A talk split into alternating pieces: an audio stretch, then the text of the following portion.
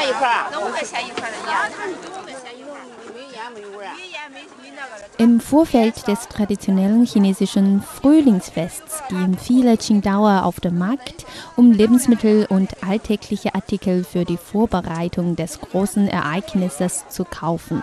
Für die meisten Qingdaoer ist es eine Tradition, vor Neujahr den Li Zun Markt, einen alten Großmarkt in Qingdao, zu besuchen.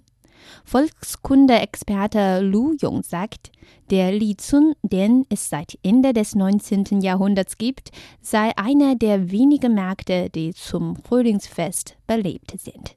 说为什么那个时候要赶大集？早些年的习惯吧，过了腊八以后，这个商家就开始要账。要完 Früher 账 wurden die 以前的 meisten 店 Geschäfte eine Woche vor dem Frühlingsfest geschlossen, da auch die Verkäufer zu Hause Chunjie feiern möchten. Nicht am Lizun.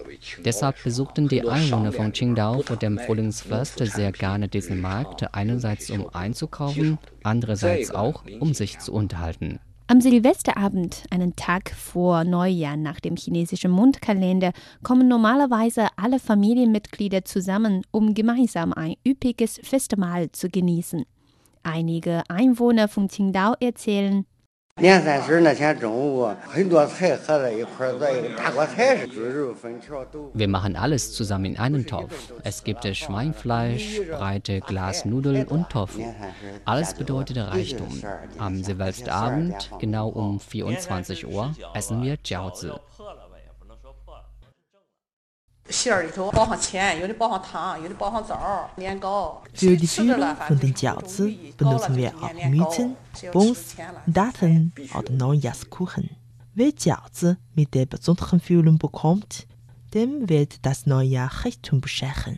Nach Silvester folgte auch in China ganz klassisch der Neujahrstag. Alle, ob Familienmitglieder, Nachbarn, Kollegen oder Freunde, beginnen einander zu beglückwünschen.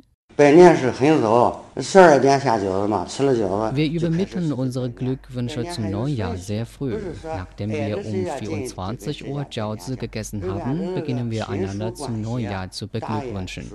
Früher machten wir das auch nach einer bestimmten Reihenfolge des Alters. Wenn man die alten Leute zum Neujahr beglückwünscht, sollte man dabei auch einen Kotau machen. Frühlingsfeste in China ist schwer vorstellbar ohne die entsprechende Knallerei. Auch dabei gibt es viele Sitten und Gebräuche, erklärte Lu Yong, der Experte. 过年的这些吉祥话、吉祥说法多了。你像二七饺也叫两香。 Die Familien der Beamten zünden sehr gerne Doppelkarre. Die zwei Knalle bedeuten eine Beförderung. Am Neujahrstag wird der Boden des Hofes eines Hauses nicht gekehrt. Je mehr rote Überreste von Feuerwerkskörben auf dem Boden liegen, desto mehr Glück und Reichtum soll das für das neue Jahr bringen.